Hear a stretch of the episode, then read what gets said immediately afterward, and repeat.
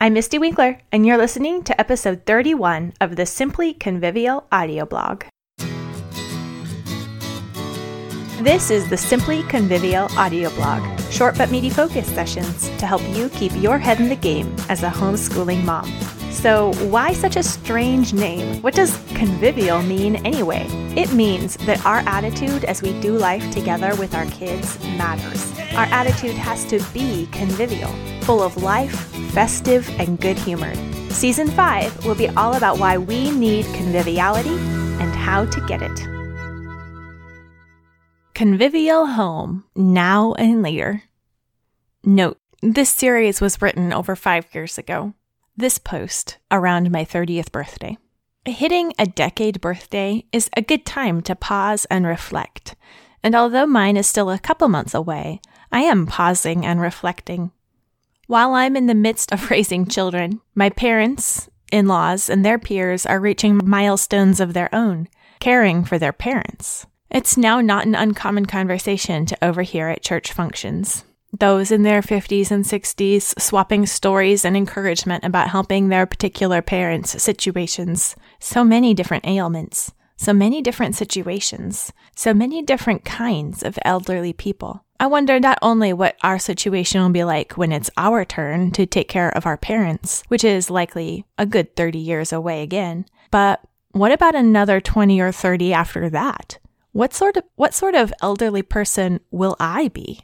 Of course, a large part of the situation will depend on circumstances and what my particular physical or mental ailments will end up being, but what of different temperaments? Will I be a sweet old lady, grateful and encouraging to her dying day? Or will I be a fault finding, cranky old lady? When whatever my infirmities will be come upon me, at whatever age that happens, what will it do to me? Can hard circumstances turn you into someone you were not? Or do they reveal who you actually were by removing your defenses? Afflictions will come sooner or later, and what will they show? If the way I respond to them will simply be a magnification of how I respond now to minor irritations and inconveniences, then there's no way I'm going to be a sweet old lady. Last year, I went to two funerals. I listened to the stories of lives well lived. I wondered that when my time came, will people, will my family overflow with good stories? Or will they have to dig deep to put a good face on it? What stories will they tell? Whatever those stories may be, one thing is certain I'm living them and writing them right now. What sort of a story is it? What story do I want told at my funeral? Whatever it is, it's time to start living it right now. Do I want to be remembered for crankiness or for joy, for annoyance and stress, or for love and kindness? What temperament dominates me now? What atmosphere dominates my home? If I die soon, would my children have more memories of discipline or of affection, of frowns and distracted ahas, or of smiles and shared laughter? What commendation do I hope for at the end of my life? Is it not, Well done, good and faithful servant, enter into the joy of your master? Of course it is. Therefore, now is when I am to be a good and faithful servant. Recently, I read 1 Timothy 5 in this light. What sort of a woman is qualified to be supported by the church in her widowhood? One who has been the wife of one husband, one who is known for good works, one who has raised children, one who has shown hospitality, one who has cared for the saints' physical needs, one who has been devoted to good works and service. And there's always Titus 2 telling us what older women are to be like reverent in behavior, not slanderers or gossips, not slaves to much wine, teachers of younger women. And what is it that younger women are to be doing? Preparing themselves to become older women. Love their husbands and children, be self controlled, be pure, work at home, be kind, be submissive to their own husbands.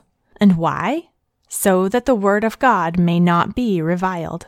That is, if I did not devote myself to these qualities, I'm giving people a cause to revile God's word. If I am to glorify God, enjoying Him, and preparing to be with Him for all eternity, then the only way to do that is to walk in the way that He has laid out and to learn to love it, to make it my own. And so, as I ponder the path ahead at this milestone birthday of mine, living in fellowship with my children, living life on purpose, living intentionally rather than idly, living for the long haul rather than the moment's convenience and ease, becomes clearly needful instead of a theoretical ideal.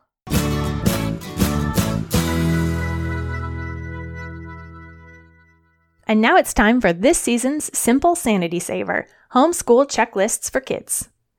So, you've decided to create a homeschool checklist for your kids. Now what? There are lots of ways to make a checklist and keep a checklist. Using a spiral notebook for a daily list is a popular option. Creating a weekly template you can print also works well. Or you might even use an app like Asana or Trello, or use a weekly template digitally on Google Drive or in Evernote.